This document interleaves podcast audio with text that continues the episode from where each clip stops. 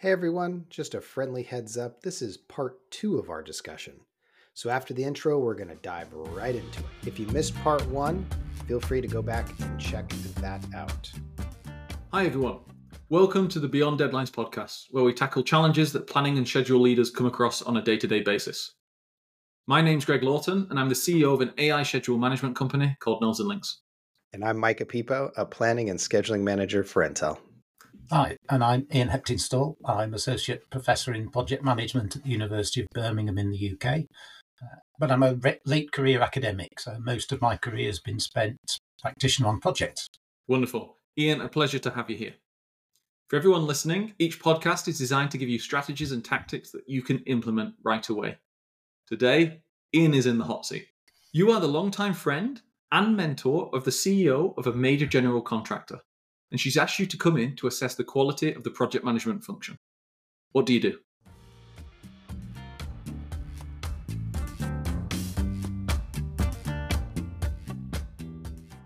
One, uh, this may be a little bit on a tangent, but when I look at the the market of general contractors and the supply chain for construction, it seems very commodity like to me. Now you can go up in the chain and get a Bechtel or a Fluor. They can do bigger things, but it's the same commodity. And so, do you see an avenue for a general contractor to be, I'll call more luxury based? So, adding the skill sets that you're talking about and speaking of, and luxury doesn't sell to everyone. It's not a commodity. You know, th- there's only certain people who buy Gucci bags for a reason, and Gucci advertises yeah. to them. Do you see that as a potential path forward for any GCs? And if so, why aren't more taking that path? I do see it as a path forward, Micah, but I'm not sure I see it as luxury, uh, which which brings the connotation of a premium pricing, uh, which I I normally make a comment on because I've heard this a lot in people who work in the construction infrastructure sector when I talk about collaborative contracting and project alliancing. Said it's great when we have to, you know, as though it's a premium product. My view is if you want a cheap as chips and a good enough quality project, why shouldn't you be able to achieve that with a team that collaborates and doesn't have all this wasteful activity of unnecessary com- contractual policing? Uh, yeah, I don't see any logic why uh, a team with great collaboration can't deliver significantly cheaper and faster than any other mechanism, other than maybe we're not doing it right. So, uh, putting aside the luxury thing, uh, yes, I believe that there's a significant opportunity there, uh, but main contractors would need to deliver, uh, uh, sort of develop some confidence, some competence, and then the confidence themselves that hey, this stuff will work. Now we can start offering it to clients, not only those clients who are asking us to work more collaboratively, and there are a number of those, but they're still few and far between. But I also think that a main contract could say, hey, yeah, we can operate collaboratively downstream. Uh, and if our ultimate client still wants a fixed price lump sum, because we know how to collaborate with our supply chain, and in the right sort of contracts, meaning those that the clients leave us reasonably well alone to do our own thing, then I do not see why a collaborative supply chain shouldn't be inherently lower cost, inherently less wasteful, therefore, the ability to make the same, if not more, profit margin for the participants, whilst giving the client uh, a lower project cost and a faster completion, and therefore higher return on investment. See, that sounds luxury to me. That's why I used the word luxury because that sounds luxury to me. You know, and I, I don't well, mean because it, it, doesn't exist. a little you bit, but today. I, I, wasn't saying it in terms of it costs that you just don't pay more, yeah. but you get a ton yeah. of value out of it, and you're willing to pay for that value. I guess that's that'd be yeah. my definition of luxury. Greg, you were going to say something. So, what I'm going to do now is actually take Micah our philosophy of grilling and actually bring it up to the three of us. And I'm going to say, Ian, let's let's assume you're correct on everything, okay?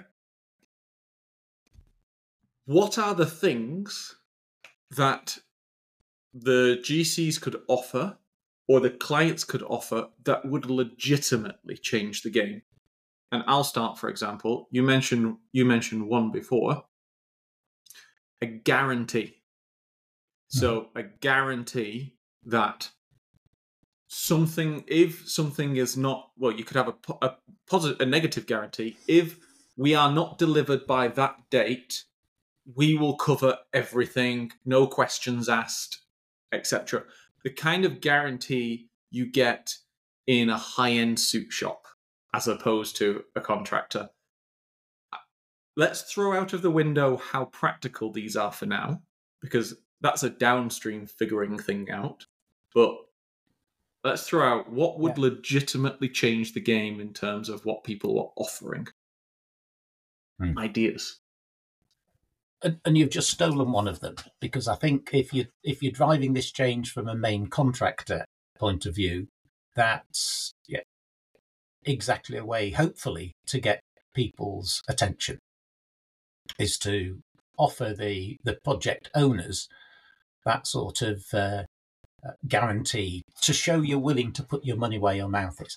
That that would be seen with suspicion because of the recent past history. Mm-hmm. Uh, so that that's one of the things that could be done. But if I'm the owner or the chief exec of that main contractor, I should say, well, if you're able to maintain your current pricing, I believe you could make that offer and probably uh, at least double, if not triple, the uh, profitability of the organization you're working for. I think the opportunity is that significant just by getting better yeah. at delivering what you need to deliver. Another thing that's come to mind is mm-hmm. um, to treat. So for me, I was always taught that in general, general contractors are fundamentally just three things. Number one is a supply chain management company. Number two is a bidding company. And number three is an insurance company which they execute via project management and risk management. Uh-huh. On the on the first one, what you could actually do is give full transparency of the supply chain and allow potential clients to go and ask questions of pricing to your supply chain and actually just accept we just coordinate 80% of these people. If you would like to go to them directly and contract them or tell another person I'd like to go to them, fine, go for it. You're just not going to do it as well as us. And by the way, if you screw us over, we won't let you access the supply chain again. Mm-hmm. So that could be one, which is feel free to contact anyone in our supply chain and ask them how much stuff costs, you know, what capacity they have, what it's like working for us, etc. Yeah, and, and be, be, I would agree with that because what I will be offering as a main contractor, general contractor to the owners is mm-hmm. I want to make money by managing and synchronizing this contract. I think you termed it yeah, supply chain management. But at the level of the contract, of the project, making the project workflow more smoothly, not treating these contractors and subcontractors at arm's length. And that's where a significant opportunity arises because yeah, projects work well and go wrong, based on the interfaces between the different people, organizations, and specializations. And I think that interfacing skill is one that's atrophied. And mm-hmm. the GCs, the MCs are in the prime position to build that competence up again. I know a few are. If I look at those involved in the lean construction movement, they're talking about things like that. I know that yeah, large, hands on, capable owners uh, like the Intels of this world, know, have an understanding across the whole of that supply chain and the value of making all these bits work together and not hold anything up. But sadly, it's still too rare. Um, I've got I've got a third idea, by the way, but I think it's time. Micah, Ian, what are your ideas? I think for me is diving back into the. I'm going to stick on that luxury thing. I would mm-hmm. love to see exclusivity you only bid certain projects, you only work for certain owners. Once you build up this brand and idea that you know the the MGI, the Micah Greg Ian uh, GC mm-hmm. delivers projects on time, they guarantee that delivery. Then you only work for certain people who set up the pens that are able for you to go knock down. You don't work for everybody. You don't go get every job. You don't have to do that. You know what makes bidding. you successful. Yeah. Yeah. And so you're going to get probably, you know, out of 100 inbounds, you're going to take 10 projects. And that's that's what I would like to see because you are so confident and successful in what you do. You know what makes you successful that then people will be knocking at your door to come get it, but it would force them to change to you rather than when we bring GCs in on the owner's side, we're like, you will do what we say. And it works, Yeah. you know, like how it works. Yeah, and, and there's there's a saying we used to use when I did lots of procurement work that the best suppliers you need them more than they need you. The best suppliers in their market have already got plenty of customers. The ones who are willing to put up with your tortuous, bureaucratic, extended, uncertain bidding process are those who haven't got customers queuing up at the door and can't and, and aren't turning work away. So I think that's a, a good reminder on that point, Micah. Um, so back back to your question, Greg. Uh, yeah, I've got a magic wand, and I will uh, su- suddenly um, change things. I don't I don't know how to change it. My my perfect world would have a totally different raft of trusted advisors advising large infrastructure owners than we have today. Because Wh- Who is an advisor? What do you mean? uh, the, the the large specialist project consultancy companies who advise uh, clients on how to set them up. They're the people who use the term delivery model and they mean purchasing model. Because many of them actually have a significant vested interest in the status quo. Yeah, Mhm. I'm not, and I'm not going to name many names, but there's large consulting organisations in that space who, you know, they sell tens, if not hundreds of thousands of bodies to work on projects to administer the tortuous commercial and administration and bureaucratic relationships set up by many of the standard forms and standard approaches. So, I, I, my magic wand would give clients either somehow uh, a lot of confidence to make their own decisions the the ability to critically analyze you know, is what I'm being advised actually the best thing to do, so Mhm. that you you realise that you know some of the advice has been in more of the interest of the advisors. Now I've worked in consulting, and this is uh, a common feature of the consulting industry. You know, it's why large consultancies offer pro bono work to governments. It's a, it's a long term strategy to create more work, isn't it? There is, and there's actually just thinking out loud. There's some models that they could take from in here. So I have one one foot in project management and one foot in venture capital.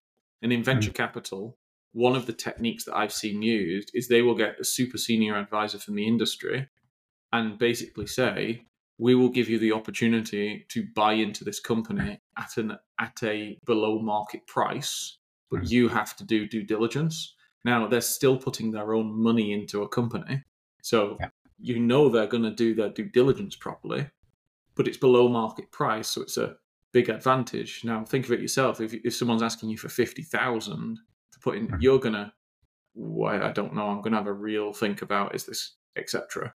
So it Yeah. could be something like that. But I'll, I'll finish up on one the one final idea because it'll it'll drive me insane if I don't get it out and then have a think about it later. What if clients didn't tie um, payments or profit to milestones? They tied it to to process effectiveness. So, for example, they they became a bit of a heavier client, and the GC was actually there. For example, they were they were compensated their profit based on predictability.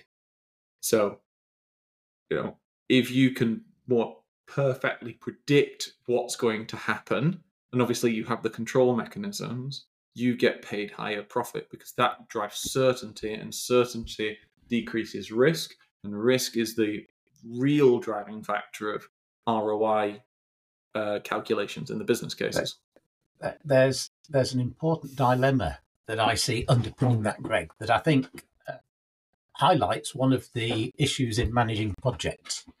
Is that there's often an assumption that if the incremental detail steps on the way to a project hit micro milestones and follow a baseline exactly, that mm-hmm. increases the chance that the overall project hits the the targets.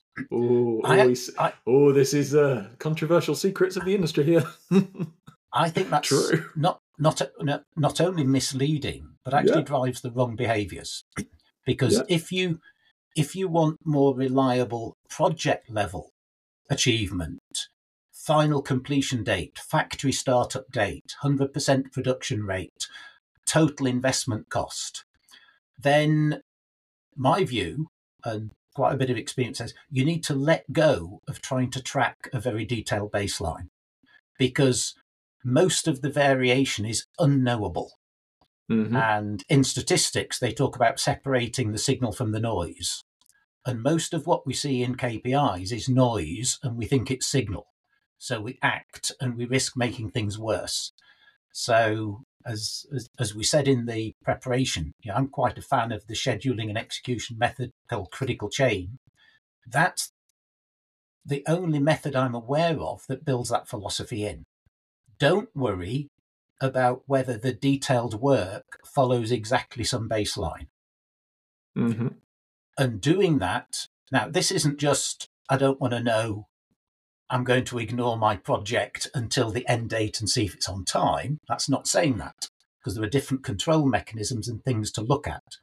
But you're looking more of how the work flows and what the obstacles to efficient and effective flow of work are. And, and when there is an obstacle, you you actively overcome it both on the spot and systemically. And forcing people to follow a tight baseline gets rid of a lot of those practices and behaviors. So that's the irony. Yep, allowing work to take as long as it takes. But coming back to your earlier point, focus on the process of doing work, not the results it achieves. And you can actually have more reliable project level outcomes that are not just more reliable, but are more reliable in less time. So it, the projects are on time but faster, and they're on budget mm-hmm. but for lower cost. And it, it's very counterintuitive. It, it doesn't it, feel right at all. Greg, when you mentioned possible. when you mentioned process, what I first thought of was a project where it was supposed to be shell weather tight. So you have the shell of the building, and then you know hit the milestone. Here's your money. And I remember doing the site walk on the day shell was weather tight, and they had tarps taped over the door. You know, they had they, they had like every little thing you could do to just meet the definition. They did, which then leads you to question: Was that baseline milestone and those steps to take really worth that much yeah. value? Because they're not really at show weather tight.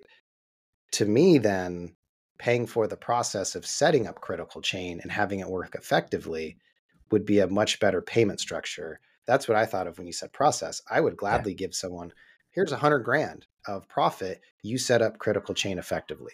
I watched your process. It's working.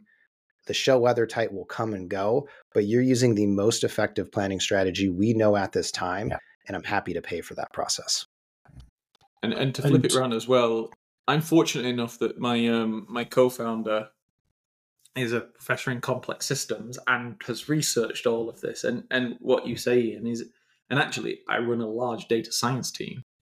And what you said, we have seen in trillions of dollars of project data, which is um, the more you control the the more complex a system is, the more unpredictable its behavior because the more states that system can occupy. So the more ways it can go wrong. Uh-huh. And the way to control those systems is not to try and control those systems. The only way you can control effectively complex systems is through process and incentive mechanisms.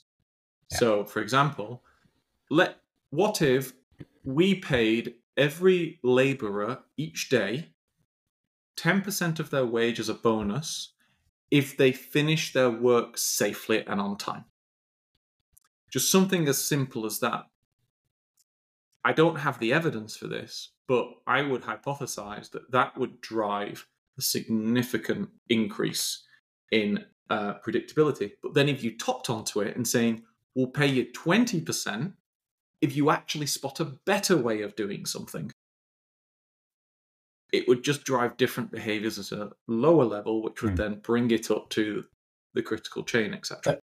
Th- th- those um, incentives are extremely powerful. But if, if I was collaboratively contracting, the, the main uh, deliverables that impacted the the profitability of the organizations would mm-hmm. be yeah, important completion. I'd be nervous about doing interim milestones. Mm-hmm. Uh, th- they might help with some sort of interim. Uh, and as Micah said, if if the owner had a view that it wants to reward efforts made as well as ultimate outcomes, it could it could do that as it went along. One, one of my first that did this uh, linked a significant proportion of our variable payment to safety. Mm-hmm. But there was an input element to the calculation. So the quality of the safety plan we had on site, the consistency with which it was delivered, were we doing what we said we would, had a positive impact on our safety index and therefore our uh, end of project payment. Yeah, nasty accidents and serious hurt to people pulled it in the opposite direction. But we did design the incentives to balance the two because we didn't want, you know, the uh, the supply members just crossing the fingers and, and hoping for a bit of luck in order to make the money. so tying that reward, yeah. When it comes to that complexity, one of the pictures that uh, I use is that of a rapidly flowing stream. Mm-hmm. Now, if you look at the stream, you can you can see shapes and you can see consistency and you can see predictability, and you could manage the flow of water in the stream. If you zoom in to the level of molecules of water, it's random. There's no pattern whatsoever. If you look at a particular patch of a stream, there's water going in all directions. So there's no predictability. And that's the problem. If you incentivize craftspeople doing work then you risk getting game playing. Say, well, yeah, I don't know what rubbish is going to happen today, but since I'm being paid relative to my commitment, I'll make sure the commitment I make is one I know I can achieve. And mm-hmm. you get the the the effect of uh, Sergei Bubka, something else you youngsters will have to Google and look up. But he broke the world record for pole vaulting, I think about 35 times. And what drove that was athletics going professional. And each of the major athletics games had a bonus if an athlete broke a world record at their games. So he could probably have jumped this high, but he didn't. He increased two or three centimeters at a time and, and had a big payout of bonuses uh, just because he wanted to hit that commitment. His commitment was to break a world record at each athletics event.